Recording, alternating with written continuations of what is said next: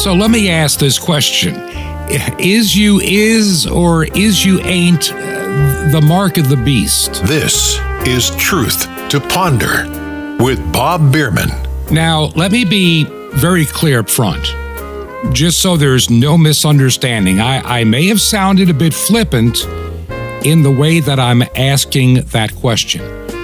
And I want to address that on the program today at some point. There's a video that came out where the vaccine that is currently out there, or these vaccines, uh, are being compared to these must be, these must be the mark of the beast. And this video, I'm not going to mention where it came from, but somebody, good friend of mine, forwarded this video to me. And I watched it in its entirety. It's about a half hour the other night. It's one of the few that I decided before bedtime to view. And I had a very disturbing night's sleep. And I really feel strongly that I, I need to address this topic, or at least begin to address that particular topic today. Because there are a lot of people that are concerned, they're worried, they're insecure. Have they made some fatal, eternal mistake? This particular video shared, I'll say this much. A number of, let's say, well known church figures, and I use that term in a, a term in a very loose way, very famous individuals, some with big mega churches and the light shows and the skinny jeans and and everything that goes with it and the praise band who dismiss the idea that the vaccine is the mark of the beast Others who you'd think would be jumping on board, well, they're they're not so much jumping on board. And then others are being quoted as individuals who are now supposedly the authority that this is the mark of the beast. And I'll get into that topic in just a little bit. And I hope that you'll stay tuned for it. I know that some of you have deep concerns. Some of you have an opinion one way or the other. And today, maybe into tomorrow and into next week, we're going to take a little time each day to do something instead of speculating, instead of just cherry picking a verse here and a verse there. Why don't we get into what God's Word has to say? And let's get rid of all the speculation and everything else that goes along with it and get into what God's Word has to say. Listen, I really appreciate those that are trying to edify and educate the body of Christ. And I'm not saying I'm a great authority. I know a lot of Bible scholars, far more years of study in seminary than I have. I get it. But I also understand that God does not require from his children a theological degree in order to discern his will, and what his word has to say.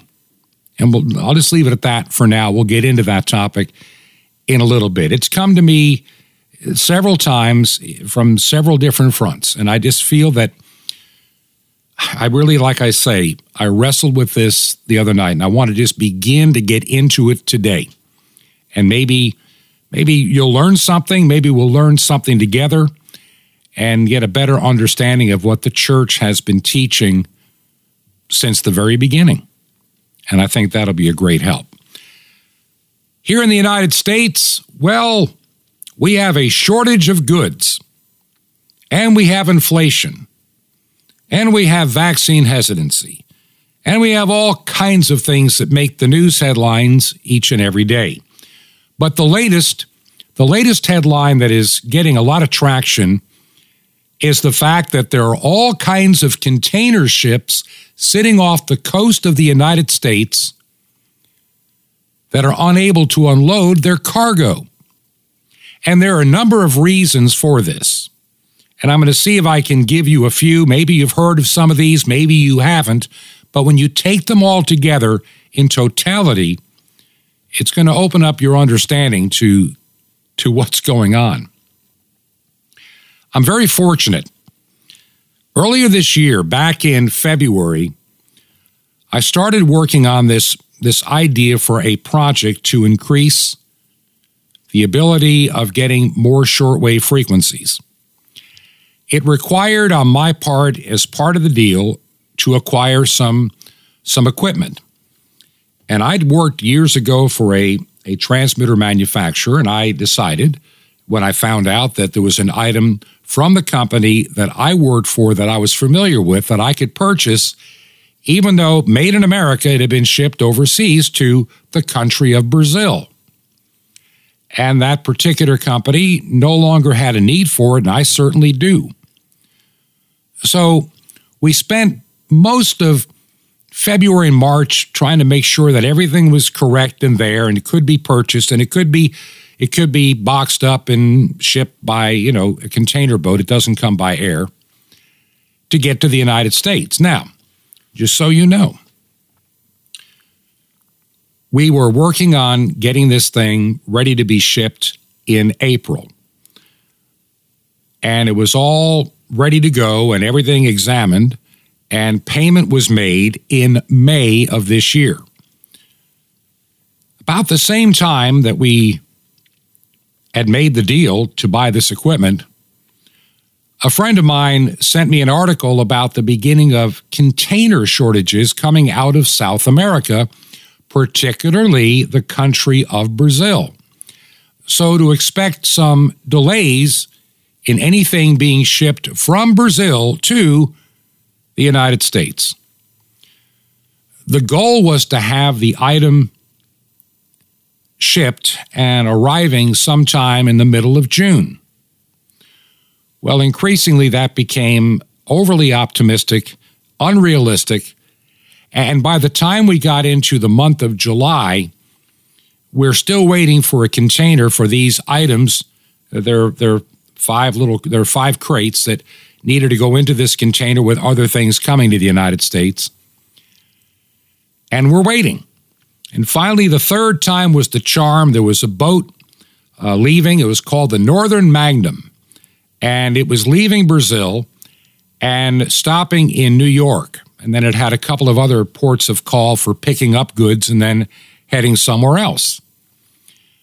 So in August, the item was put on the boat and I kind of watched because I had the ability to look online to watch the progress of this particular ship. It ended up in the port at New York and New Jersey. The crates were unloaded. They were put on a train and sent down to Miami, Florida.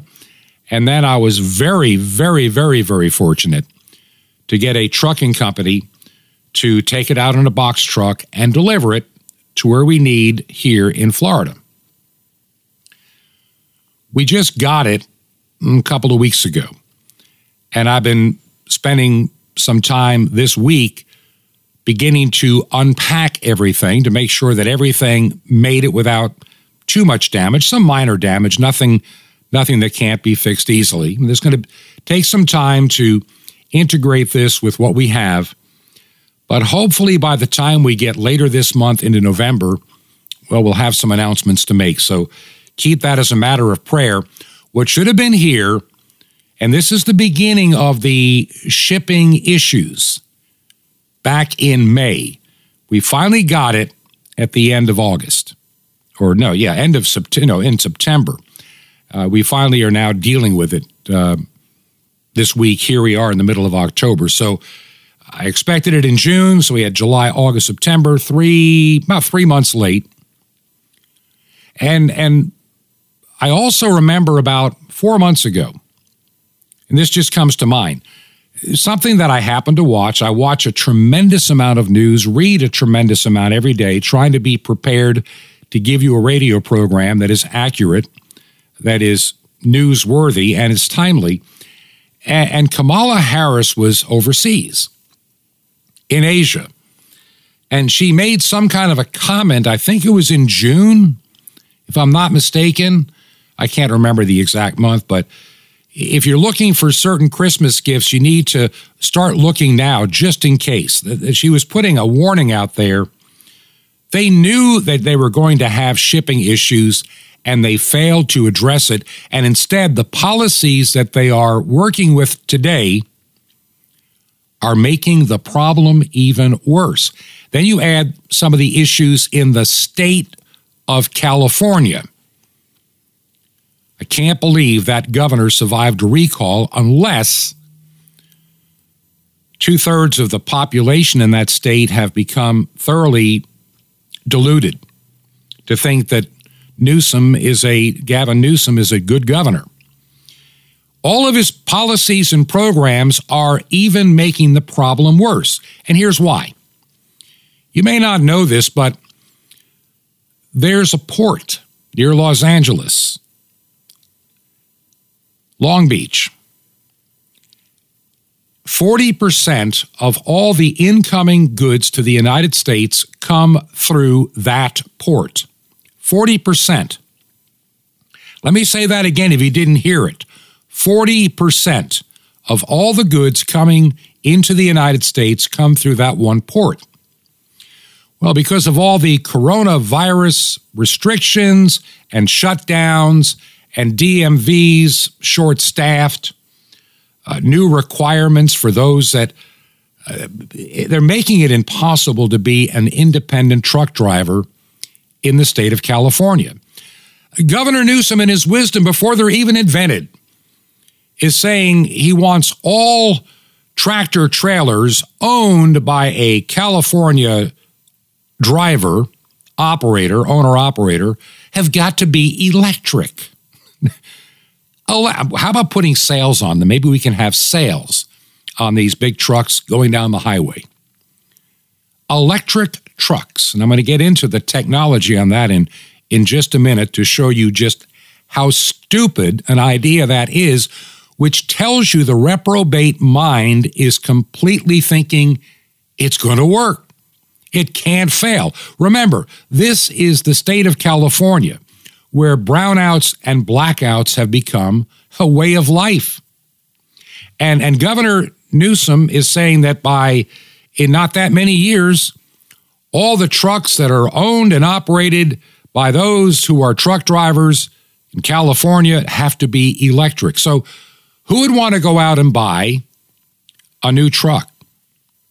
And trucks made after a certain date have got to meet other standards, and they're just ridiculous standards so you've got a problem. People in California who are in the trucking industries do not want to buy new rigs. Uh, they don't want to keep the old ones, so they just don't want to do business there. Many are going to move out and not even mess with it. Then the hours of operation to pick things up puts you in the world's worst traffic with an 18 wheeler trying to pick up stuff at the port in Long Beach. And so what's happened is you have all these containers being stacked three stories high. The reason they can't unload, they have no place to put the cargo when they get it off the boat because they have nobody to pick it up. And then, of course, with the incredible vaccine mandates of this reprobate governor, who I cannot believe two thirds of the people really think he's a good governor. I'm just, I'm just stunned. I'm absolutely stunned. Maybe I shouldn't be. Maybe between San Francisco and Los Angeles and a couple of other locales like Silicon Valley, maybe the people there are that reprobate, where their minds are that damaged, where they're given over to delusion, all of them, they think that having shortages is a great thing. Maybe this is exactly what they want. I don't know. What do you think? And so we have all these ships sitting off the coast of California. They're anchored, waiting to get unloaded, losing money. And the Biden administration has made a bunch of, I think, fake and phony answers. Oh, we have a, a task force, but nobody knows who they are. What task force? Identify them. Then you have, you know, Buttigieg, the, the former mayor of Indianapolis whose only claim to fame is he is, well, a homosexual. That's that's his redeeming value, which is why you're supposed to elect me because I, I'm the in thing. I'm queer. I have a rainbow flag. Vote for me. Oh, now I'm your transportation secretary with absolutely zero experience. Well, I take that back. He does like trains. But other than that, he has no experience in transportation. But that's where the Biden administration put him. And, and somewhere out there, there is some kind of a, a, a task force that's going to look into this problem and get it fixed. Well, here we are in the middle of October. And I don't think there's any way the supply chain is getting dinged in certain parts of the country. Now, I can say this much I'm not seeing too many shortages of goods yet in Florida, and I wasn't seeing too much of a problem up in Georgia. But my friends in states like New York and California and Oregon are telling me otherwise, that there are issues. And these issues will eventually have a ripple effect down the chain. Is this a planned crisis? I'm beginning to wonder. Either we have the most incompetent team in Washington that ever has existed. Jimmy Carter's glad to be alive. He can rejoice now knowing he is no longer the worst president of the United States. It's got to, it's got to mean something to him and Rosalynn. Biden in the White House I don't think the man is capable any longer. Let's let's look at his career. And and I, I try to avoid politics, and this has nothing to do with the party. This is strictly dealing with the individual. Here's a guy that lied about his college career, lied about everything he's ever done. His only real job, besides working briefly in a law firm in Delaware, was he was on some kind of, I think, a city or county commission then at, in, in his 20s, he ran at an opportune time for the United States Senate. And that's been his primary job up until 2008. From 19, he, he ran in 1972, took office in January of 1973, and all the way from 1973 until 2009. That's a lot of years being just the United States Senator from Delaware. And he did well for himself. Owns millions of dollars in real estate and homes.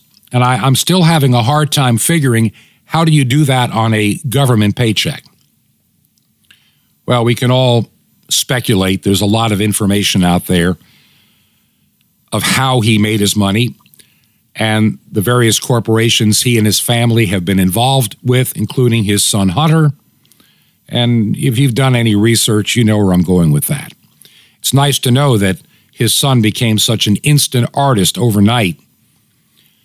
You know, something I got grandkids that do better artwork that's worth probably vastly more in terms of its integrity and its talent than what's being sold at $75,000 a piece he knocks them out every morning real quick with a, a you know a straw. People that use cocaine are very used to using straws, so I guess he knows how to use one. And there it is, making all this money selling artwork. And we don't even know who's buying it. Well, you can guess. They're buying influence and they know it. So now we have this crisis in what's called the supply chain. And let me explain to you why it's a very critical kind of a crisis, because a lot of people don't understand it. Supply chain management used to be, especially back in the 70s and 80s, it was an art form. This is before we had the advanced computer systems and the internet and the tracking and the things that we have today to move goods. That's why even the shipment that I had coming from Brazil could be tracked where it was, when it was going to leave, when it was scheduled, why it was delayed. I mean, it was an, it was easy to follow. That's called supply chain management. And, and think about how this works. Let's just follow like one product coffee from Brazil. They have their time of growing and harvest. and they only have so much time from the harvest to get it taken, ready to be shipped, and sent to the United States for everything that goes on the roasting, the packing, and all of that. You can't wait too long or the coffee begins to go bad. How about other produce items that come out of Central and South America that come, well, they come through the supply chain, whether by truck, by rail, or by boat. Some things by, by jet aircraft, but, but, but most of our stuff comes, you know, on boat and train. Now we have a shortage of workers, a shortage of drivers. You realize, you may not know this. You may not know this, but in the last year, we have lost over 25% of the drivers that used to drive trucks. 25%. No, they didn't die of COVID, they just quit. They retired, and, and people that would have gone into trucking were unable to. So, you know, people, it, it's a very hard life. And I've known people that have done it and did it for so many years, but it takes its toll. And, and I think when the pandemic hit and people were saying, you know, I'm close to retirement age, I can cash out. And many did. And those that normally would come into the industry were unable to because, hey, the schools that taught how to drive a, a tractor trailer, they were closed for a year. DMVs, Department of Motor Vehicles, they're backed up for months.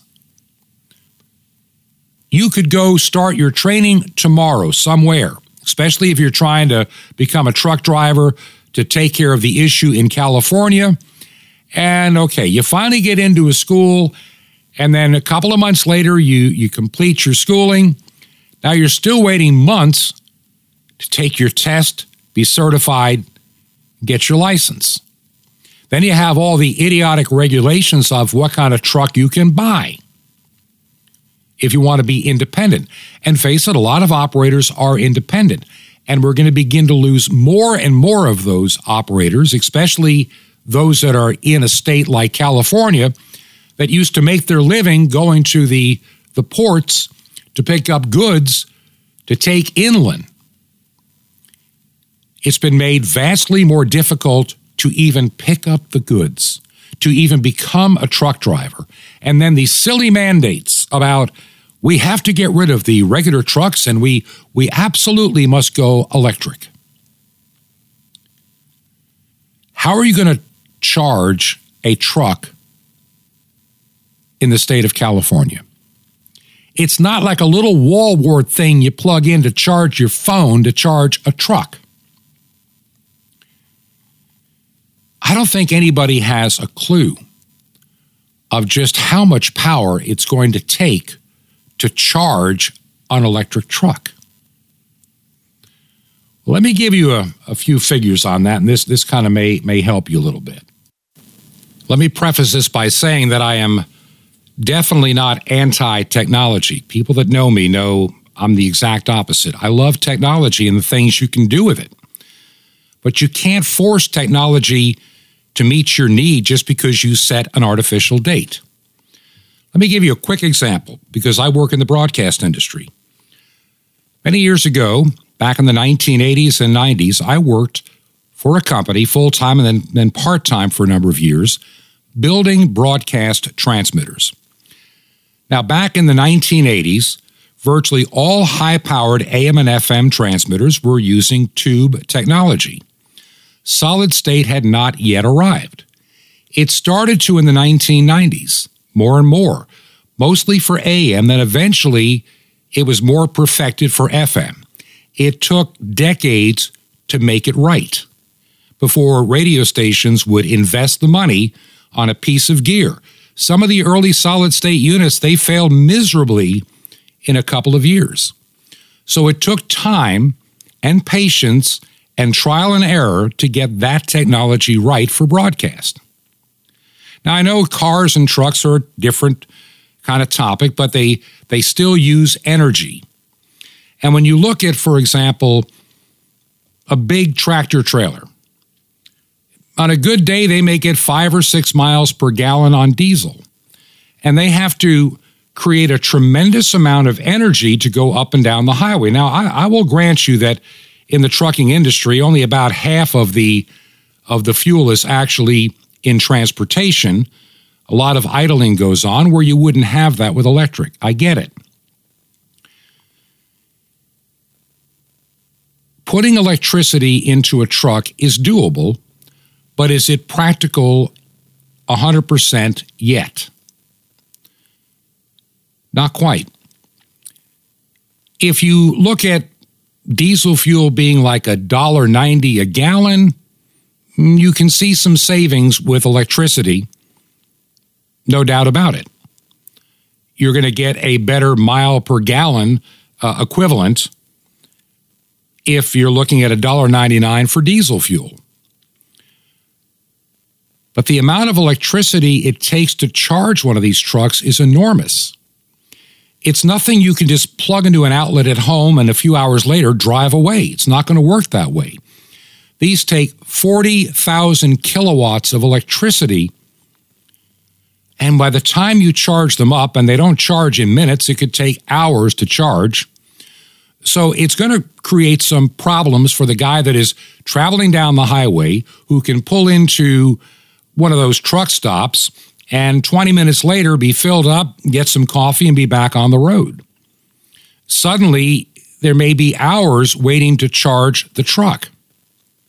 That's going to be one of the issues. So you get less use of the truck because of waiting to charge. The savings in dollars and cents, well, here's going to be one of your biggest issues are the batteries. You're looking at batteries that could literally be a hundred some odd thousand dollars for a battery that lasts maybe five years. Where are you going to dispose of that battery? Where's the electricity going to come to charge all of these trucks when you use this tremendous amount of electricity? California couldn't charge those trucks with the infrastructure they have right now. It's just not there. There's not enough solar panels and not enough windmills, not enough generators, period, to accommodate this massive increase on an already pushed power grid. That's the one thing nobody wants to talk about. They don't want to talk about the amount of electricity a truck is going to take. And so to have Governor Newsom say that by this particular date in so many years, you have to go to an all electric vehicle, you can't buy any new.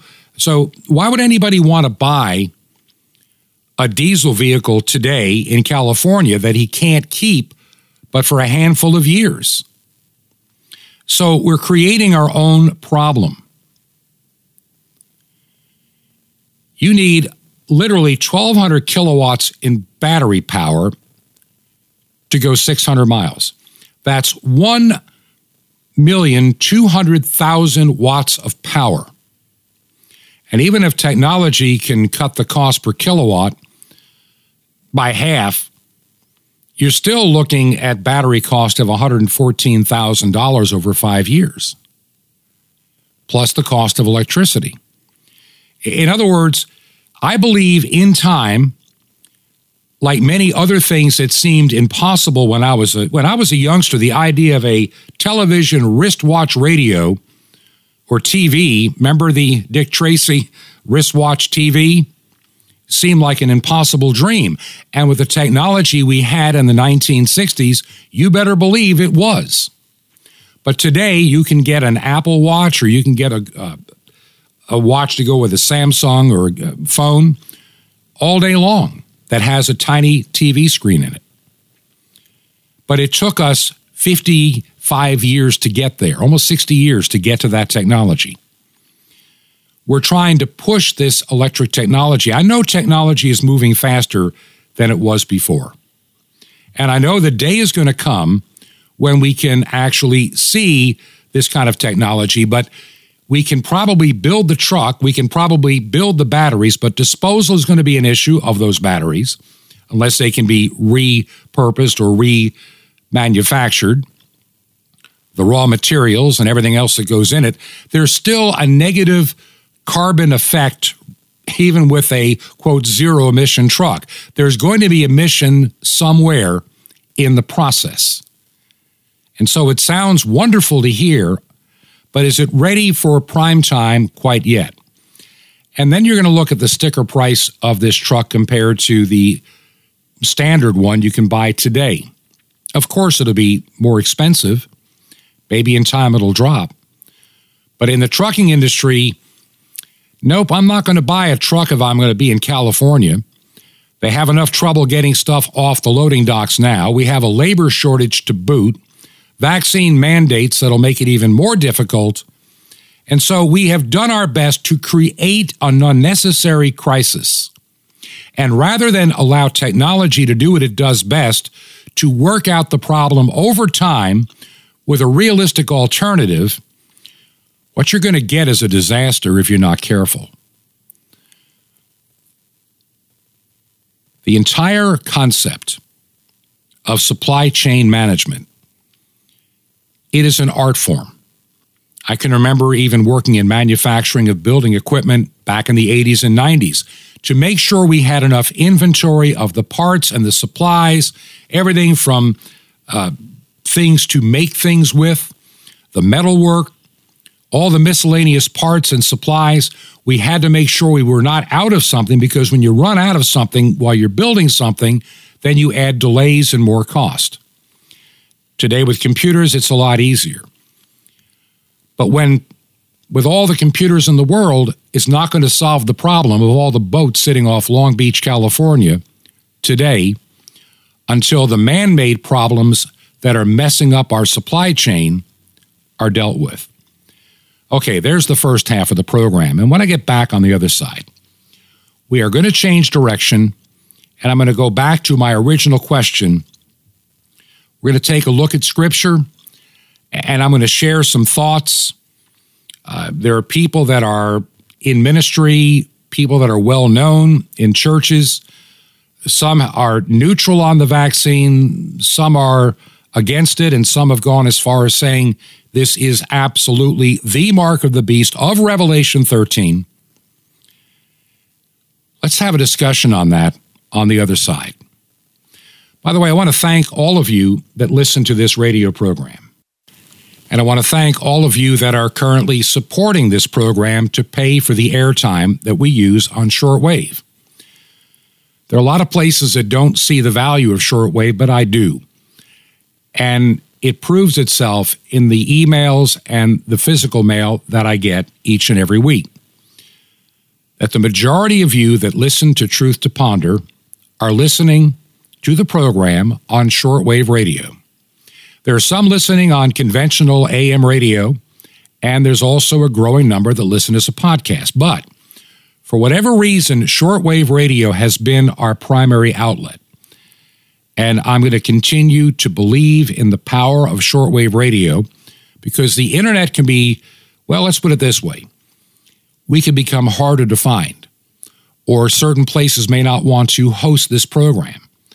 But on shortwave, it will be there. And if you believe in the work we're doing, would you consider helping us financially? Even the smallest gift makes an incredible difference each month. God has kept this program on the air going now into its what 14th month 15th month we started back in august of last year and you've been faithful enough to make sure that bill has been paid every month and i, I just can't thank you enough I, am not a paid employee of truth to ponder trust me um, i give of my time to do the research sit in front of this microphone uh, take care of the website try to answer correspondence by the way with our travel, trying to answer letters is, is not as easy as it was. So if it's a long time and me getting back to you, it's not that I'm ignoring you. It's just with the schedule that I'm keeping. You can probably even hear it in my kind of weak voice today. Uh, we've been burning the candle at both ends for, oh, about a week and a half. But this program is important, and the project I'm working on is also important. And if you believe in the work, would you consider helping us? If you make a check made payable to Ancient Word Radio, that's Ancient Word Radio, We have a mailing address that'll be in use six months to a year, uh, at least six months, probably more like a year. And the address is because of the travel, Truth to Ponder. And the address is 5753 Highway 85 North. That's 5753 Highway. You can abbreviate that HWY, Highway 85 North, number 3248. That's 3248 in Crestview. One word, Crestview, Florida. Zip code is 32536. That's 32536. One more time Truth to Ponder, 5753, Highway 85 North, number 3248, Crestview, Florida, 32536. Mail is beginning to come into that address, so once again, I can't begin to thank you enough for your support of this radio ministry. This is Truth to Ponder with Bob Bierman. The Sanctuary Standard coming up.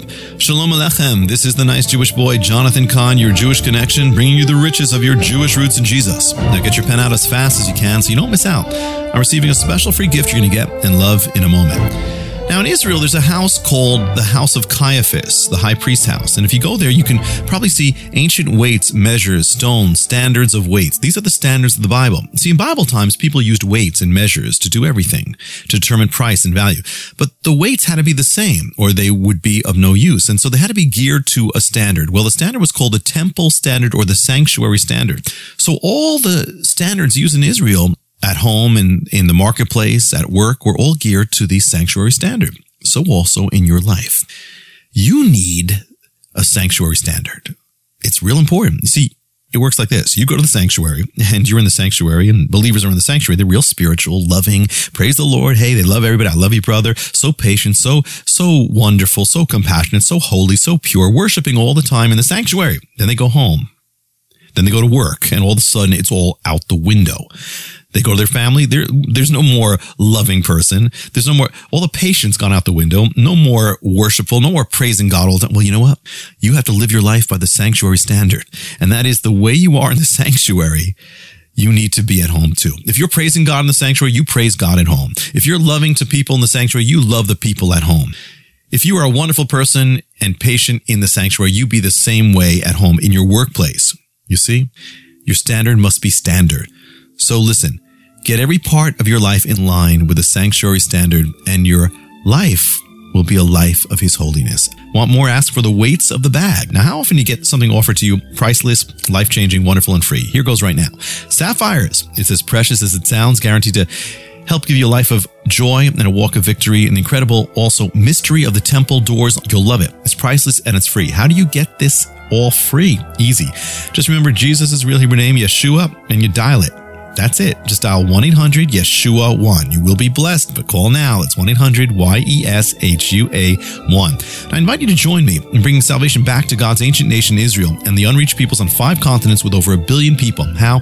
Just call now 1 800 Yeshua 1. You'll have a great part in the end time harvest. That's Y E S H U A 1. Or write me direct. Here's how. So write the nice Jewish boy, box 1111 in Lodi, L-O-D-I, New Jersey, 07644. It's a nice Jewish boy, box 1111, Lodi, L-O-D-I, New Jersey, 07644. Until next time, this is Jonathan Cahn saying, get with the standard, my friend, in Messiah, Adon Olam, the Lord of all.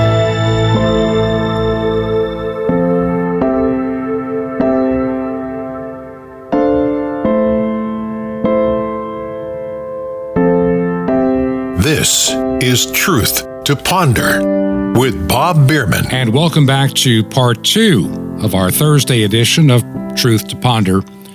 And I'm your host, Bob Bierman.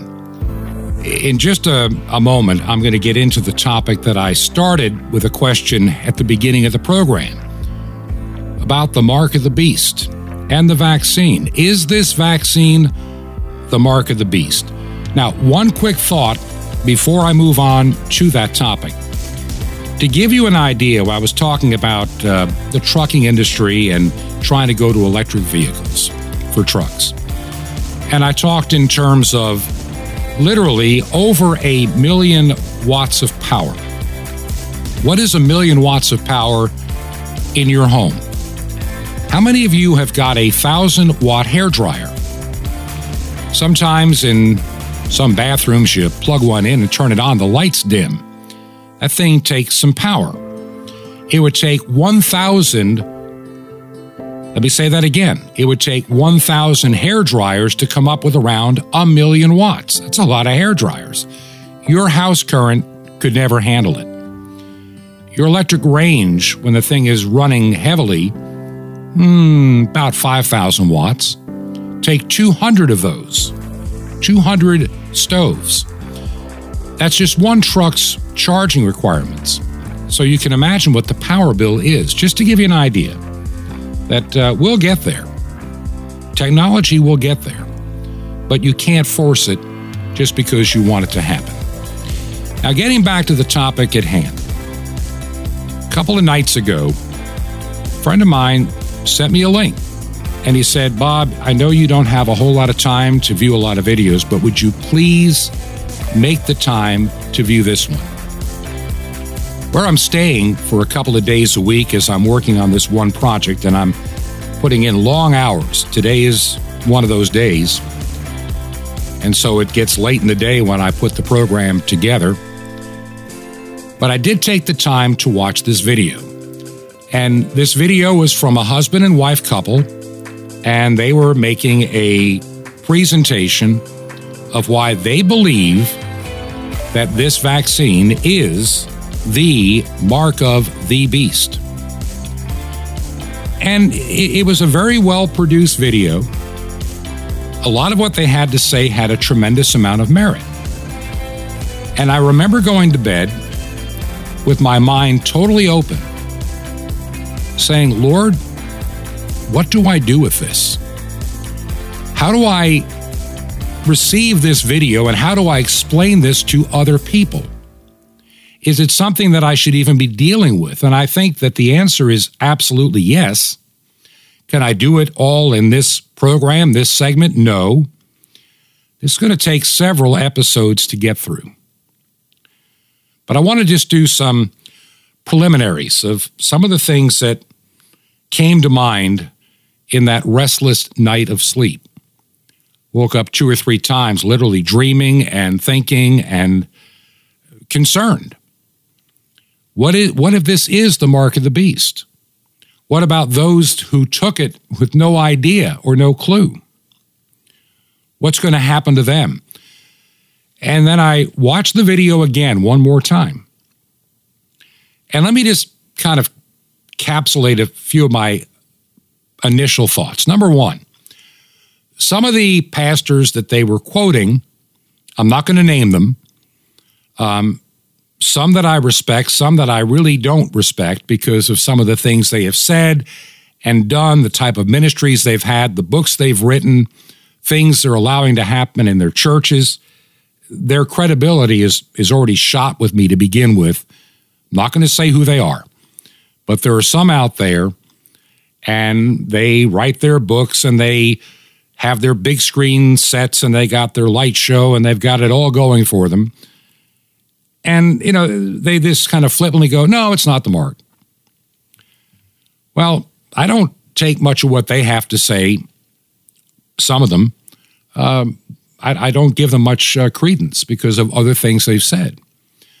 But some of those that were quoted, I'm not going to mention those either but they are pastors and theologians and people in the faith, been in the faith for years, highly respected. Uh, they're not obscenely rich. And they are less inclined to believe that this vaccine, in and of itself, is the mark of the beast, period. And some of those that are making the claim that this is not the mark of the beast are also saying some of the ones I respect, they wouldn't touch it for many other reasons. Then they started giving a list of, of ministers and pastors, some of which I know and I'm familiar with, that are now making the claim that the vaccine absolutely is the, the mark of the beast. The mark of the beast system is being rolled out in Australia. I'm going to call it what it is. It is a mark. I've, up until now, I have not said it. I've said it could be. I'm now saying it. It is the mark of the beast. This is it. Now, this is just one of many, many examples you could find very easily for yourself. I'm not picking on any particular individual in this. This is repeated by many. And it doesn't take long to do a search to find them out. In looking at some of the claims made by many of these individuals that I'm familiar with, some of these are the same people that have made other predictions, other proclamations that ended up not being true. I can go back to 2015 with one, bringing on guests talking about you had until August to prepare 2015, or it was everlastingly too late, and letting that statement being be made totally unchallenged. Or it's or now really we were wrong. Um, it, it really wasn't the end of the world or the beginning of the end.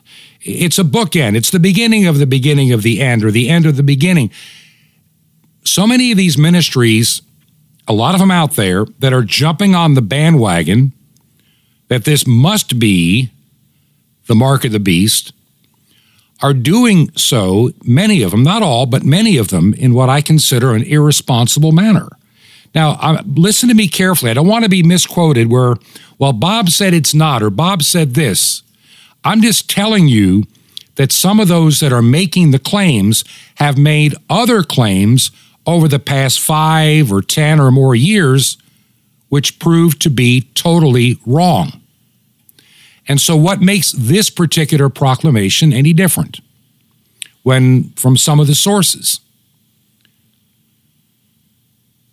If you've listened to this program for any length of time, you know that I have a number of issues with this particular concept of a messenger RNA vaccine. And I wanted to take it initially from a very practical level. For just a moment, we'll put the theology aside for just a second. Here's some of the reasons that I have deep concerns. Number one, there is no long term study on human beings of what this vaccine or this type of messenger RNA will do to the human race in the long run. We have no test. These vaccines were fast tracked. The other issue I have there is no lengthy animal testing or trials. We don't know what will happen. We do know that a vaccine supposedly works if the vaccine enters, these little particles enter one of your cells, and the cell then replicates and produces a similar spike protein to COVID 19. That it's supposed to have your body then produce antibodies to that particular spike protein. That is the simplest way to describe it. It gives your body the ability to make something that looks like the virus that your body then can build up antibodies to protect you. So, what do we know so far in the field? We were told back in December come in for your Moderna or your Pfizer shot and then come back, what, three, four weeks later, get your second dose, and then bam, the antibodies will ramp up. And then you can go back to your life as normal. Well, that turned out not to be 100% true. In fact, I can remember back in the month of May, President Joe Biden stating, Get vaccinated fully, take off your face mask because you don't need it anymore. You can go back to your life as normal if you get your vaccine. Other countries around the world, one of the best examples out there is Israel. Israel and a couple of other countries, they've had similar results. They have like nearly 90% or better vaccination of the population, of those that can take it. And those that are in the hospital today in Israel, because they're ahead of the United States in terms of rolling out the vaccine and getting rapid compliance. You've got 90% of the people vaccinated and 90% of the people in the hospital with COVID that are fully vaccinated. What does that tell you? And as I'm beginning to look at some charts and graphs, it's obvious that there is a brief period of time that this vaccine may lower your risk of a really bad result, like dying or on a ventilator or in hospitalization. But those effects wear off. Here in the United States, we're talking about the third shot, the booster shot, or for Johnson and Johnson, I guess, a second shot. And in Israel, where they're already doing the booster, they're talking about a fourth, maybe down the road, a fifth, maybe a sixth shot. And for what result are they getting? When you compare Israel, which is highly vaccinated, to countries that are minimally vaccinated or didn't bother, the results today between the two are not that much different. So there's my first problem. Does this vaccine even do what it was claimed to do when it was rolled out last year? The answer is no, it does not. We also know, and I had somebody share some material with me, and I have a lot of great sources that I'm using and reading and studying every day that can dig underneath a headline or a little chart or graph like some hospital put out we have so many people in our COVID ward, like 95% are unvaccinated and only 5% are. And those that are on the ventilator and the, and the whole nine yards. Then you dig underneath that, that statistic, and it's not exactly as it appears. If you were listening to this program a couple of months ago, I shared with you, I think about maybe five, six weeks ago, an audio clip from a Zoom conference of people involved with a particular hospital in North Carolina trying to figure a way to make the numbers look more scary to get people afraid so they'll run in and get the vaccination. And they were debating what things that they could get away with. They were very obvious in what they were trying to do. For example, here's what we now do know, and from the sourcing that I'm getting it from, I am extremely confident. I mean, extremely confident that what I'm sharing with you is accurate.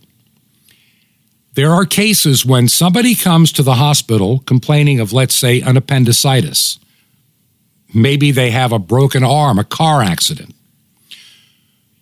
In many hospitals, not all, the first question you are asked are you vaccinated or not? If you say you are vaccinated, then they send you on to be treated for whatever it is you came in to be treated for. No PCR test because you're vaccinated and you're not showing COVID symptoms at all. But if you come in the hospital with a broken leg, an appendicitis, or a bunch of other stuff, bacterial pneumonia, which has nothing to do with COVID. The first thing they do is give you a PCR test. Now, one of the things that has been troubling, and I've had a hard time following to make sure that my information is accurate, is what's called the cycle threshold. The inventor says a cycle threshold above 30 becomes thoroughly bogus and inaccurate and picks up all kinds of viral remnant that has nothing to do with COVID, but it'll alert you with a false positive. That's above 30. And we've seen routinely the cycle thresholds being changed. Matter of fact, one of the tests we're using now, you can't use after the end of this year. That's just what they're telling us. So here we are. In some cases, a cycle threshold not of 32 or 35, which are bad enough. In some of the cases, they're running a cycle threshold of 40. on the unvaccinated. And so you may be moved to a corona ward because you tested positive, though you're there for a broken leg. They test you later and you test negative. Some of these hospitals, and you heard it if you listened on that Zoom call, can we still count those that had tested positive, though they're still in the hospital as being a COVID patient, even though they now test negative? To inflate the number to make it more scary. So I, I always take these numbers with a grain of salt because there is this desire within that system to push the mandated vaccine. We're still waiting for certain trials to be done. We don't know, some of these trials go on through 2023. And when you ask the question, so what is going to be the long term ramification? Why are we giving this or even suggesting giving this to young men, young boys under the age of 15, where the odds of having a heart issue is vastly higher than ever coming down with COVID 19 or ever having issues with COVID 19? Why do you want to risk young men's hearts for a vaccine to make a teacher happy that the students are vaccinated and still wearing a face mask. So, my first issue with the vaccine has to do with just the simple, just a simple analysis. There's a lot of money involved. How much, how many billions of new dollars in profits have these companies made? It is obscenely high. And so, my first question is when I talk about the vaccine, is it really needed? Some countries are proving that it isn't. Why is there this passion to do this? Is there an ulterior motive? I think that there is an ulterior, an ulterior motive. You've got to remember that some of the people that are now saying this is the mark of the beast are the same ones that talked about UPC barcodes on products you buy in the store RFID chips used in uh, the manufacturing process, not in people, or anything that even smacks of any surveillance data, 5G, and everything else. All of them have their negative and dangerous side effects. And what I try to do is just, you know, cut to the chase. I want to get deeper into this on tomorrow's program and then again Monday. And we're going to get more into what the Bible has to say. As the Bible says, Then I saw a second beast coming out of the earth. It had two horns like a lamb, but spoke like a dragon. It forced all people, great and small, rich and poor, free and slave, to receive a mark on their right hand or on their forehead, so that they could not buy or sell unless they had the mark, which is the name of the beast or the number of his name. Let me just close with this one quick thought real fast. Do you think God expects you to have a degree in theology to figure this out? Don't you think, like I do, that when it comes, it'll be so obvious that those that are doing it are doing it willingly and not by accident? Do you believe in what we're doing here? Our mailing address is Truth to Ponder, 5753 Highway 85 North, number 3248, Crestview, Florida 32536. We'll come back tomorrow. We're going to pick this discussion up and, and maybe I can set your mind at ease, but also give you the things to be concerned about. This has been Truth to Ponder with Bob Bierman. To find out more, visit our website, truth, the number two, and the word ponder.com. That's truth, the number two, ponder.com. Truth to ponder, shining the light of truth in a darkening world.